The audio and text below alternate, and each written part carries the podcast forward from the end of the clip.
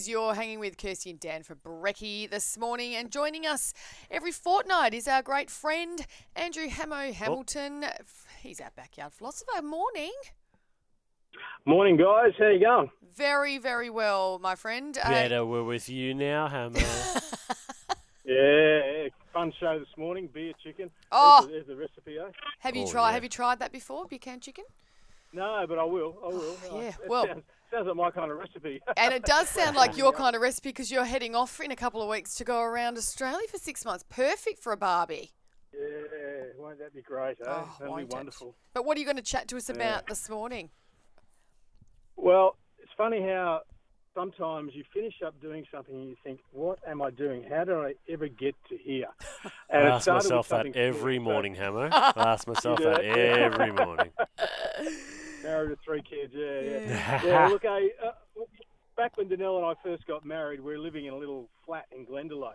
And it was a bit small for us, so we, we bought a townhouse. Mm. And the townhouse was just around the corner, so some evenings we would walk from our flat down to the townhouse. You know as you do when you bought a new house. Yeah. And it was vacant. And we would walk past and we'd kind of go, oh, there's our new house. Woo, look at that. And and occasionally we'd get a little bit closer and we'd look in the windows and we'd think, oh, you know, what are we going to do here? And we're going to put the furniture. And then one day I opened the meter box. I don't know why. And in the meter box there was a key. And I thought, surely not. Surely, surely the key won't open the front door, will it? Oh, So I thought, you have to try it, eh? yeah. So I tried the key, and the front door opened, and we snuck in like naughty kids. You know, we went in and thought, let's have a look around. This is the house we're going to buy. Yeah. And we went in and we had a look around. We snuck back out, hoping no one had seen us, and closed it all up, and walked home and thought, we will never do that again. That was so naughty. until the until the next night, did it every day, did you? when we thought, more or less, until the next night, when we thought, wouldn't it be good just to measure up that walk-in? Wouldn't it be good just to- so this went on. We'd go back and, and within a couple of weeks, we'd invited the family to come and have a look. You know, Amazing. family come around the weekend. And then, you know, this was a house near the train line. And what had happened as they built the train line was it got some settling cracks in it. So, so the walls had cracks in the plaster. Do you know what I mean? Yeah, Mhm. yep.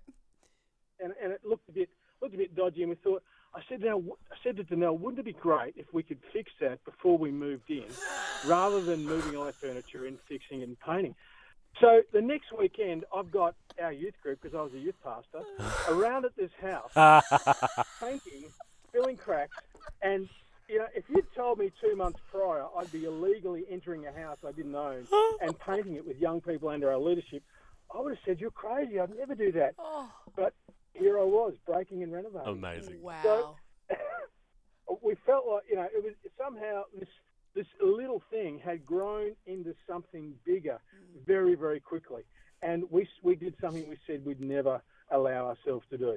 That's one situation in life where it happened. That's kind of a silly one, but there's so many spaces in life where we dabble in stuff we shouldn't do.